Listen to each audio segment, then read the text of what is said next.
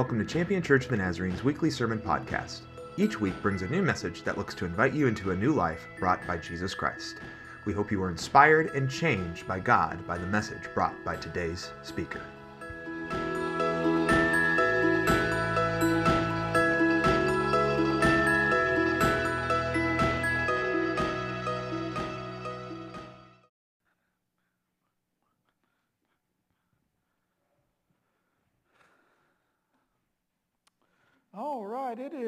Good to be with you all once more. Um, such a beautiful, beautiful day outside, and uh, I agree. I love, I love fall. Um, I love when the, the leaves begin to change and the, the coolness. I love the coolness of the nights and the briskness of the mornings, and it's just a beautiful, beautiful time of year. And uh, what a beautiful time uh, to celebrate his goodness as we see his faithfulness over and over in the seasons. All righty, if you would take your Bibles this morning and open them up to the Gospel of Luke, chapter 24. Luke chapter 24. And as you are making your way there, we are going to be at verse number 13 beginning at verse number 13. So if you'd make your way to Luke chapter 24, beginning at verse uh, 13. And uh, just want to, uh, just by way of explanation, kind of let you know where, where I'm planning to head in the next couple of weeks uh, or in the near future as w- in way of messages. Uh, today we are wrapping up this series entitled Blessed, Broken, and Given. And uh, next week, Lord willing, I uh, plan to begin a series uh, around the uh, idea or the, the subject of Nehemiah. I believe that's a, a wonderful, wonderful aspect and story to look about, uh, to look at and uh, consider about uh, the reality of how we can change our world in 52 days. And after that, if the Lord is willing, and uh, we uh, continue on, uh, going to be looking at a series of gratitude. and it's in the Thanksgiving season. I know that it's a little early to think about Thanksgiving, but um, during the Thanksgiving season, it is always good to think about gratitude, as it is um, throughout the rest of the year as well. But especially at that time of year, it is good to to contemplate the reality and many of the aspects of Thanksgiving. This series, however, that we're finishing today, Blessed, Broken, and Given, is about seeing our lives as bread, as bread that Jesus takes into his hands, that he blesses, that he breaks, and that he gives for the life of the world. Over the past few weeks, we've talked about how difficult at times it is, and it can be, uh, to imagine our ordinary, common, run-of-the-mill, routine lives actually being blessed and sacred and holy, but they truly are. They truly are. You and I are blessed.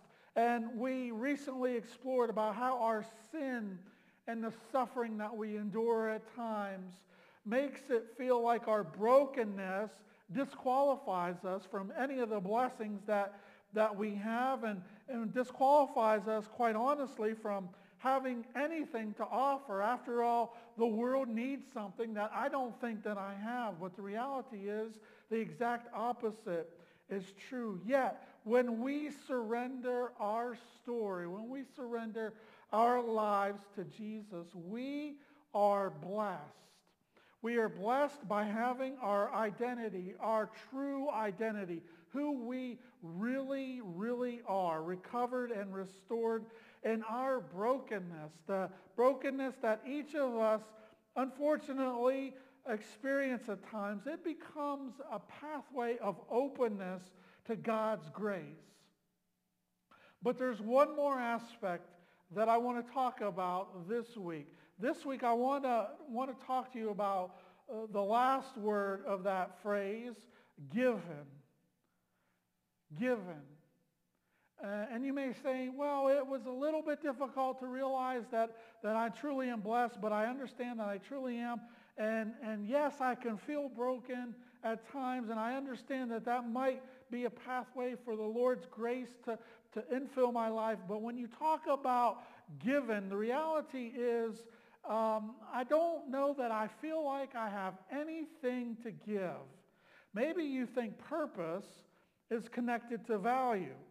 If you are just an ordinary Christian, is there anything really that you possess to give away from your life? And the reality is, yes, each of us have purpose, we have value, but we also have something to give to others. In Luke chapter 24, beginning at uh, verse 13 this morning, this is a very familiar story, and this is the third of the uh, accounts where Jesus takes bread, breaks it, and or blesses it, and breaks it. Uh, Luke chapter 24, beginning at verse number 13. And if you are able, would you please rise for the reading of the word this morning? Excuse me. Luke chapter 24, verse 13. That very day, two of them were going to a village named Emmaus, about seven miles from Jerusalem.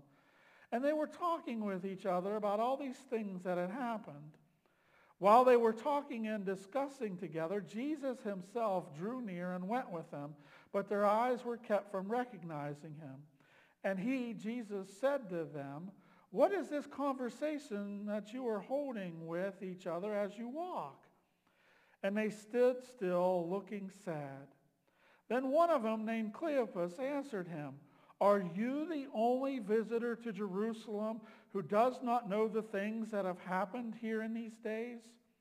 And Jesus said to them, What things? And they said to him, concerning Jesus of Nazareth, a man who was a prophet, mighty in deed and word before God and all the people, and how our chief priests and rulers delivered him to be condemned to death and crucified him. But we had hoped that he was the one to redeem Israel. Yes, and besides all of this, it is now the third day since these things happened. Moreover, some of the women of our company amazed us. They were at the tomb early in the morning, and when they did not find his body, they came back saying that, he had even seen a vision of angels who said that he was alive. Some of those who were with us went to the tomb and found it as the women had said, but him they did not see.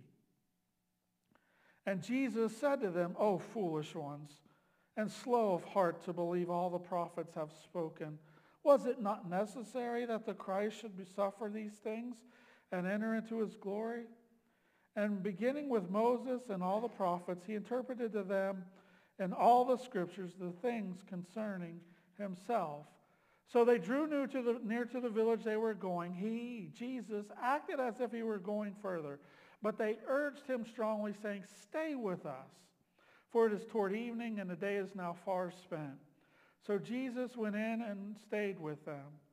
When he was at the table with them, he took bread. Jesus took the bread and blessed it and broke it and gave it to them. And their eyes were open and they recognized him and he vanished from their sight. Father, we thank you for the reality that you are given to the world and that our lives, though they may seem as ordinary as common bread, are truly blessed by you. They truly are uh, through uh, sin and suffering and other ways are broken. But that brokenness, Father, leads to an openness that allows your grace to infill us. And we thank you, Father, today that we, our lives, are given so that others can know of the grace that we have enjoyed for so long. We thank you for your word, and we pray that everything that is said and done in the remainder of our time together would bring you and you alone honor and glory. For it's in Jesus' name we pray. Amen. Amen. You can be seated. This is the third blessed, broken, and given story in Luke's gospel. The third time that Jesus takes bread into his hand, hands, blesses it, breaks it, and gives it. This is a moment of mission. This is Jesus blessing bread to open the eyes of people who are disillusioned and downcast. In a way, this is a story that shows that being blessed, broken, and given is for the sake of the world and not just for ourselves and not even just for our church. So what does it mean to be given? And there could be several layers to this, but I just want to highlight two areas for you this morning. First of all, to be given is to be spent completely, exhausted, to be spent out of love for Jesus.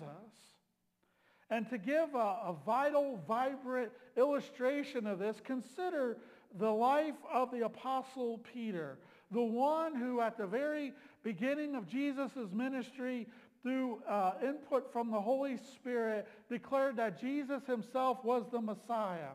That same Peter who at the time that Jesus was going before the many trials and at the time of his crucifixion, denied Jesus three times and no doubt thought to himself that he himself was disqualified. The same Peter, the same Peter was going to be, little unknown to him at the time, was going to live a life that was going to be spent for Jesus out of love for him.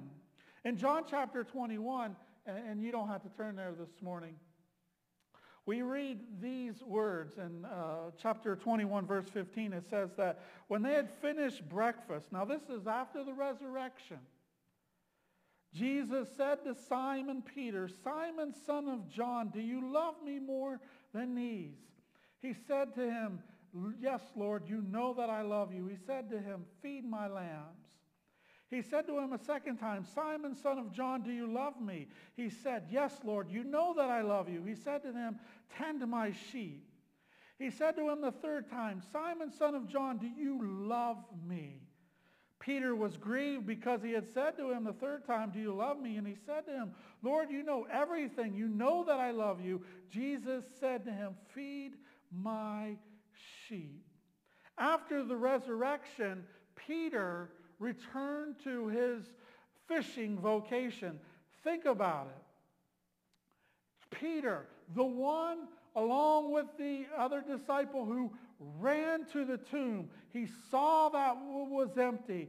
He was most likely with the other disciples when Jesus appeared in that upper room to them, during which he invited Thomas to place his hands on his scars. And yet, all of that, he still went back to his old livelihood. Perhaps Peter had felt that he had lost it all that night when he denied knowing Jesus. Maybe Peter was just too confused about what the resurrection really meant. Maybe whatever it meant, Peter was too covered in shame for it to matter. He might as well try to just go back and live a quiet life, a smaller, ordinary story. But John describes how Jesus found Peter and reenacted the first scene, the scene of their first encounter. The first time Jesus called Peter to follow him. Throw your nets on the other side of the boat, the voice called out from the shore. Peter knew he had heard that voice before. You ever, have you ever been in that situation where you've either heard someone speak or you see someone out in public and you're like, I know that person. They look so familiar. But you dare not go up to them because you're not totally sure. Peter knew that voice. That voice was familiar to him, but it was John who recognized him. It is the Lord, he cries out. It might have been John who first recognized Jesus, but it was Peter that responded and responded radically. Peter threw on his robes and swam the shore, leaving the other disciples to drag the fish. A not, not just a little catch, a big haul of fish behind the boat to shore. There has been much exploration of the nuances and the, and the shifts in the word choices between Jesus and his disciple Peter here in this passage from, from John that I read. But the main point, and I don't want you to miss, miss this, the main point was Jesus, in a very real way, was reinstating Peter to the mission that he had beforehand. He was reaffirming Peter's purpose. He was reaffirming Peter's calling and his destiny. The three repeti- repetitions of the question are meant to correspond to Peter's threefold denial. Just as Peter denied Jesus three times, Jesus asked this question lovingly three times. The most significant bit, however, is the one hidden in plain sight.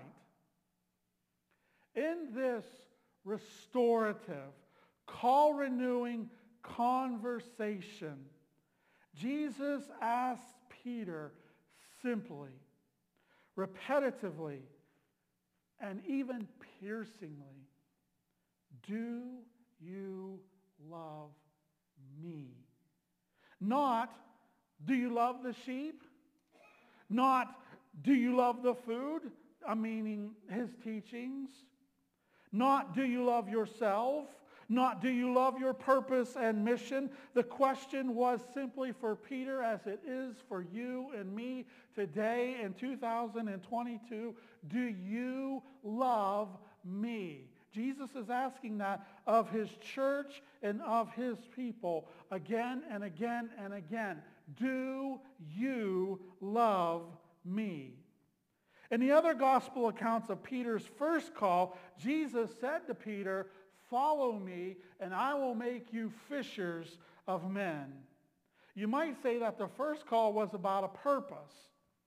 In essence, Jesus said, Peter, I'm going to lift you up from a life that is going nowhere.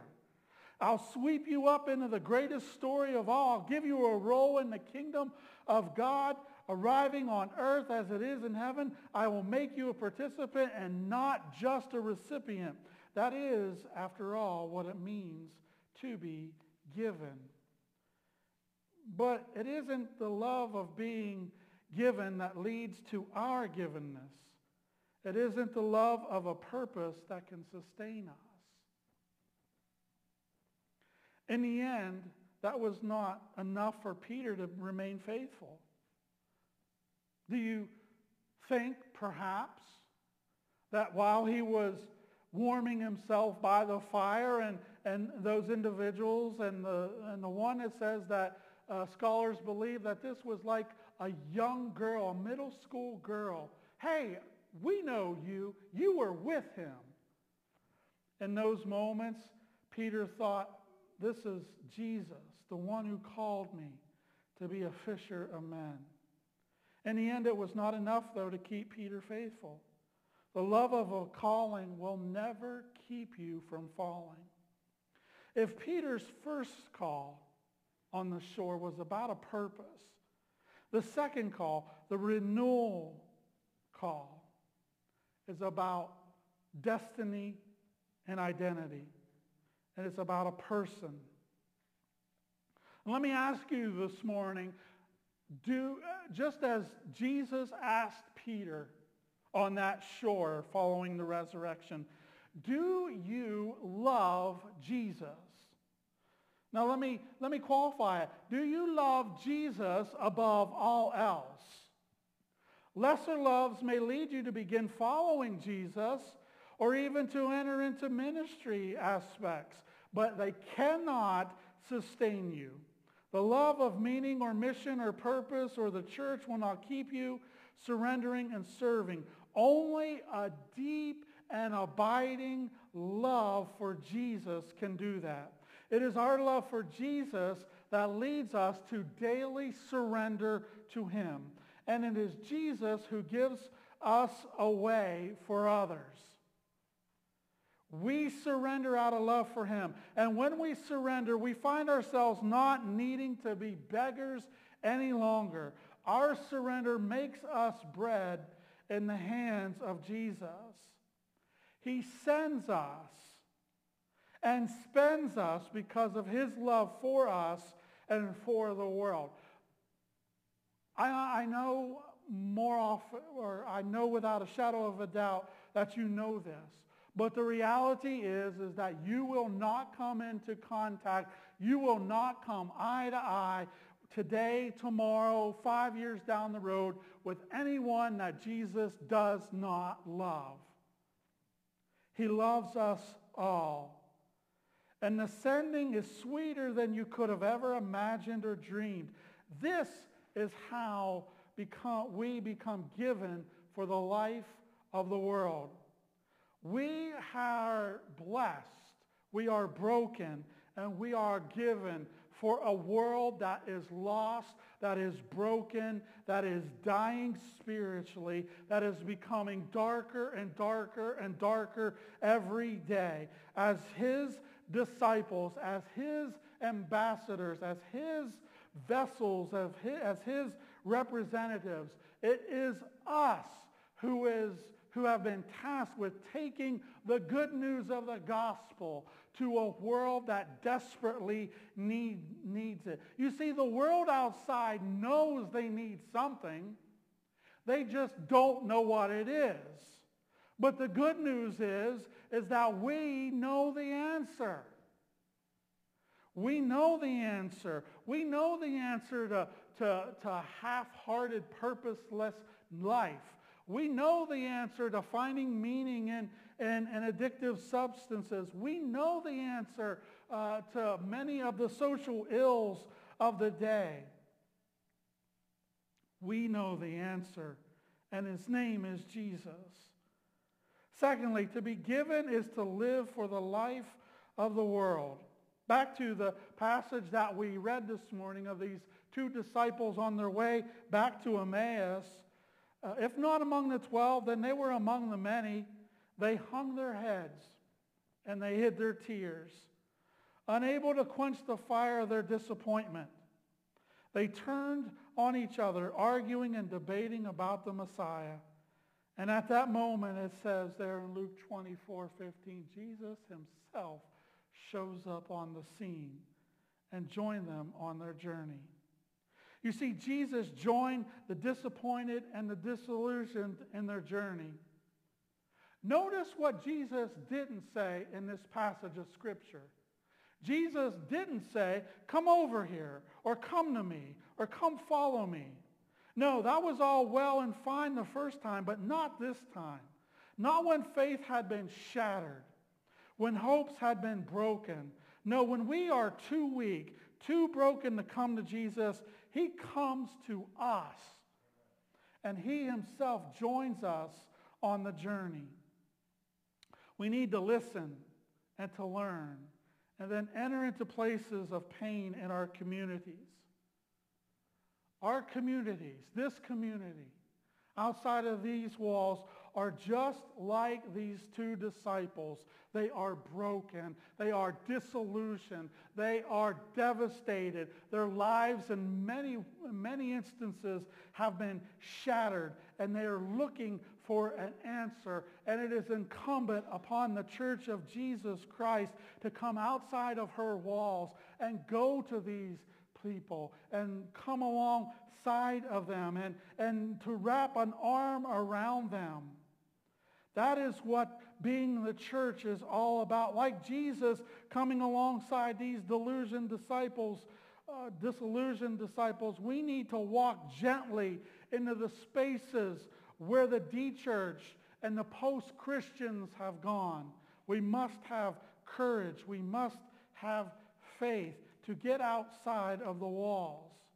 In an age where belief is contested and even mocked, where religion is a private matter with a little bearing on real life, the church of Jesus Christ needs to recover the art of radical hospitality. But this is a kind of hospitality that is more than making our spaces, our sanctuaries ready for others. And that's important. It's a kind of hospitality that we exhibit by showing up in someone else's space with a posture of openness. As the Church of Jesus Christ, we have to offer radical hospitality. Like Jesus acting, I don't know if you catch this in this particular passage of Scripture, and it might be uh, a little beyond us here in, in the Western culture. Jesus acting as a host of a meal that was not his. That is a big custom during this time. The host of the meal was the one who provided the blessing. But in this particular case, Jesus, who was not the host, blessed the meal. We can find a way to reach out to those in the world and stand in the midst of their questions and of their pain and their disappointments and their fear. We can take bread, the bread of life, bless it, break it, and give it to them. The gospel, the hope that we have, the purpose that we know. We ourselves can become the bread that is blessed, broken, and given for them, for their lives, and even for the life of the world. You see, at the, at the heart of the gospel, the heart of the gospel is grace. And it is a grace that is gift provoking. God is gracious. He gives us good gifts, even to those who don't deserve it. And those who receive God's good gifts are to return them upward in praise, just like we did earlier this morning. We return his gifts upward in praise. But unfortunately, that's where most of the church of Jesus Christ stops. That's where we end. But there's more. We turn them upward in praise, but we are also to turn them outward in service.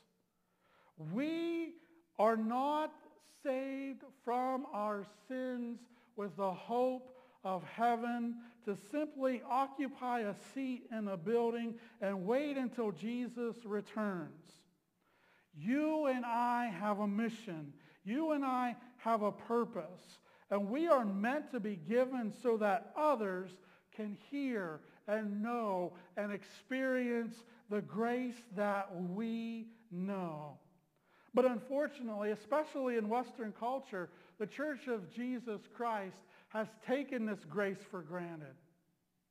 And we see the results of it. Or just like the reality is that giving begets giving. Or as Jesus plainly says in the Gospel of Matthew, freely you have received, freely give. The givenness of Jesus, the bread of life, makes our givenness as the church, the body of Christ, possible. And so the church, the church, that community formed by the givenness of Christ, comes to be a people who are given for one another and for the sake of the world.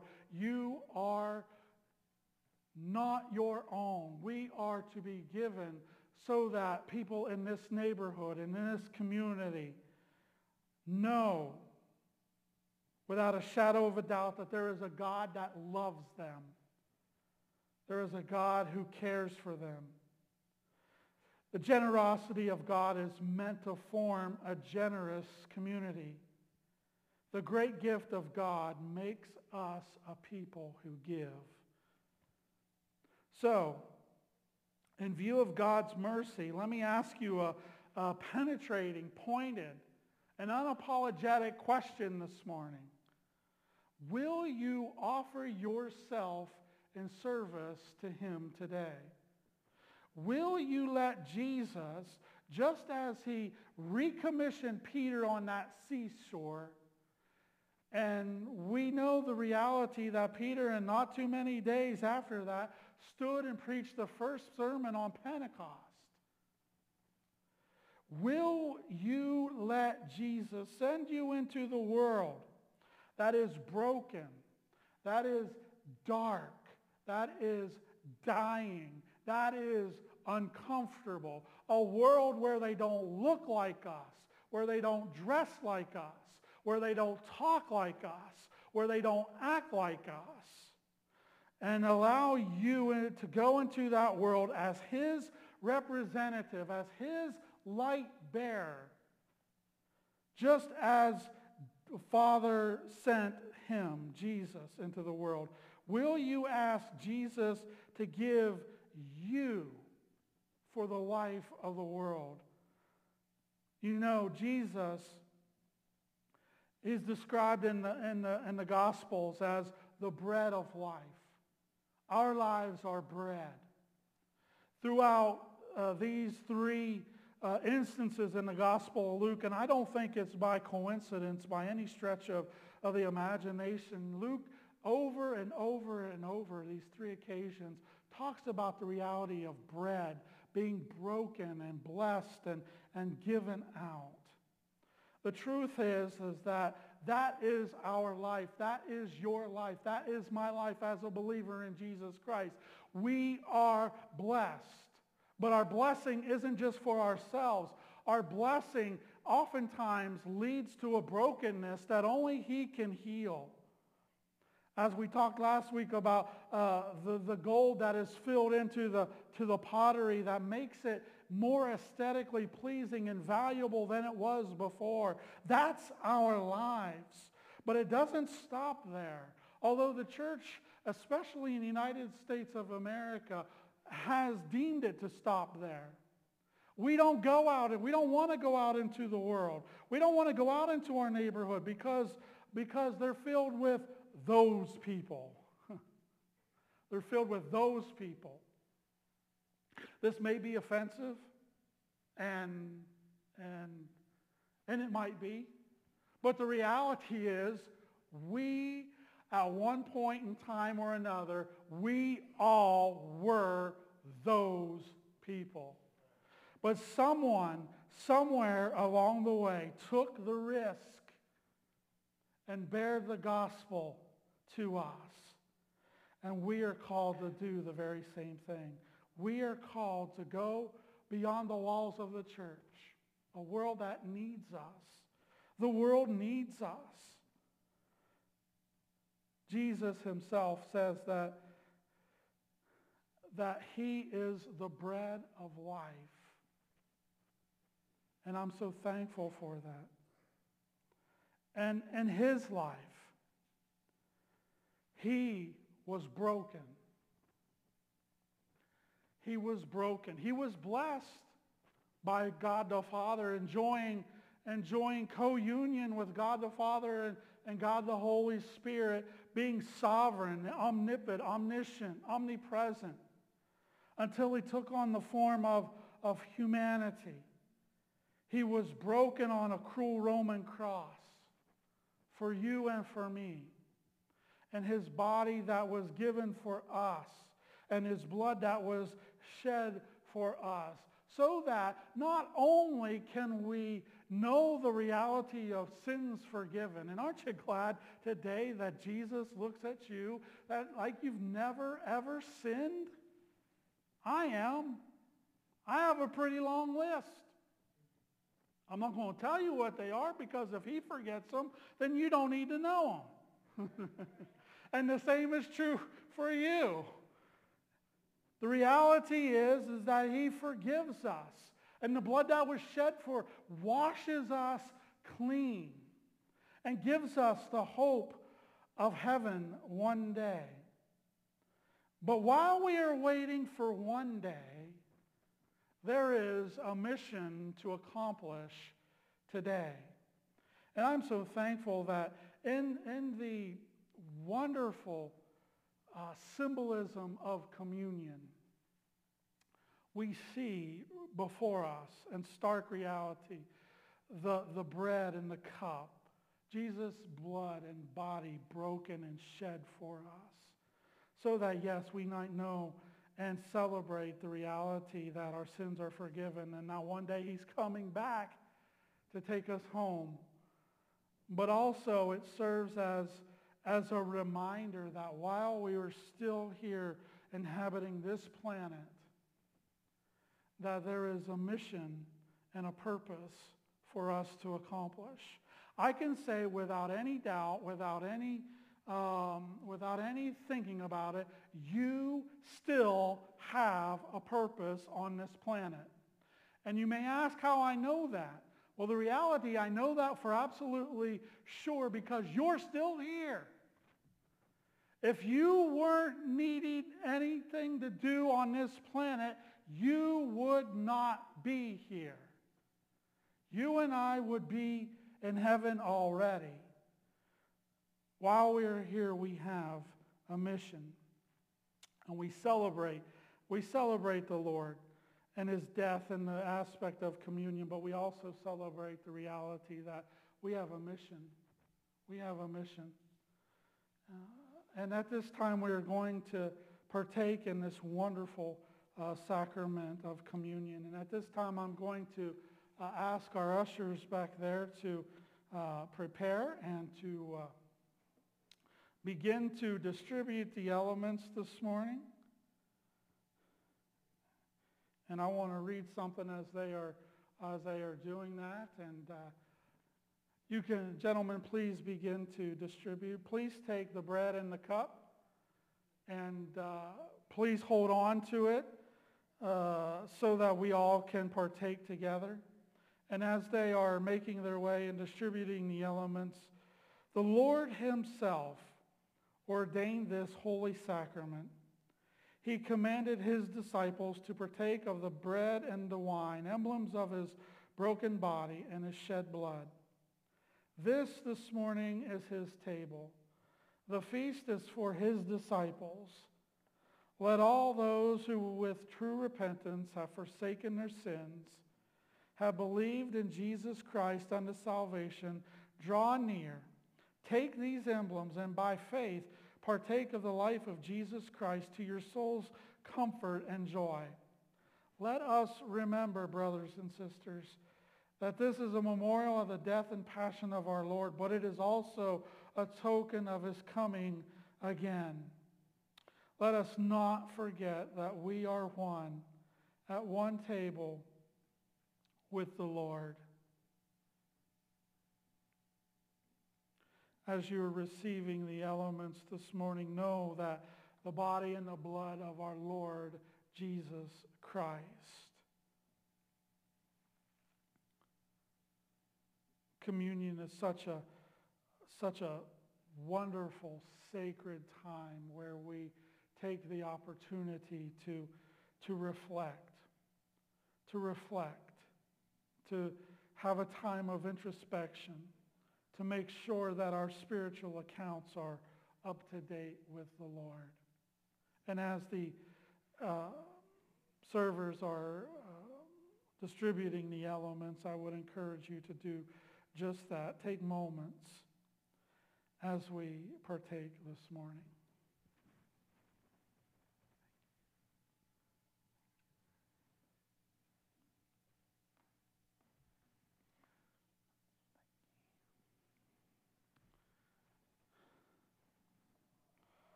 Let's pray together this morning. Heavenly Father, we thank you today that in your great mercy and grace you gave Jesus Christ to suffer death upon that cruel Roman cross, the cross of Calvary, for our redemption.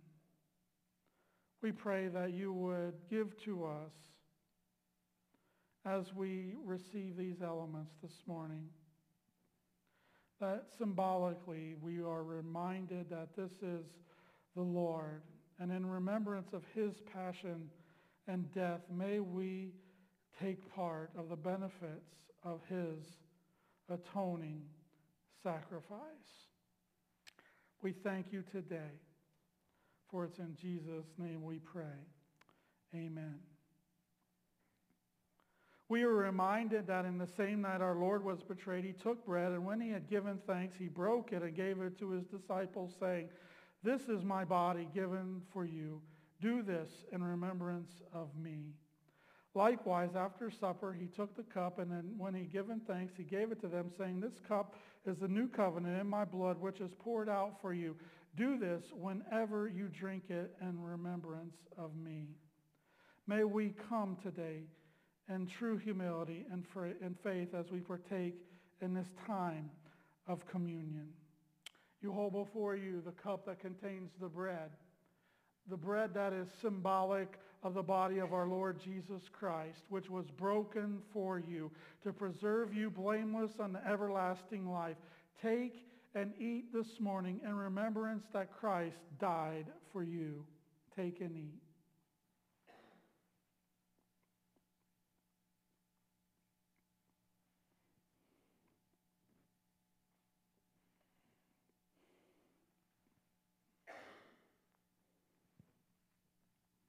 You also hold uh, before you the cup of the juice, uh, symbolic of the blood of the Lord Jesus Christ. The blood of Jesus Christ, which was shed for you, preserve you blameless unto everlasting life.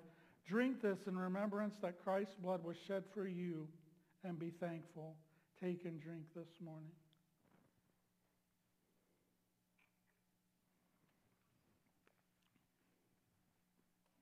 Let us pray. Father, we thank you again for the broken body and the shed blood of Jesus, your Son.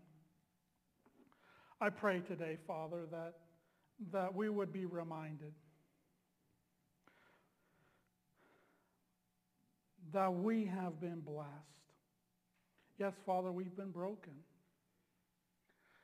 But in our brokenness, we are open to a grace that we may not have experienced beforehand. And Father, that we are given for a world that desperately needs to hear from you. I pray, Father, this morning that as we've received these elements, that you have blessed us in a very real way. And as we go from this place here in just a few moments, that, that you would continue to bless us with your presence. We thank you for all that you have done and all that you're going to do. For it's in the name of Jesus we pray. Amen. Amen. Thanks for listening to Champion Church of the Nazarene's weekly sermon podcast. We hope you were inspired by this week's message. We'd love for you to join us on a Sunday morning at 10:30 a.m. We are located at 3924 High Street Northwest in Warren, Ohio. You can also join us on Facebook Live. For more information about our ministries, or if you'd like to contribute to our ministries online, visit us at championnaz.org.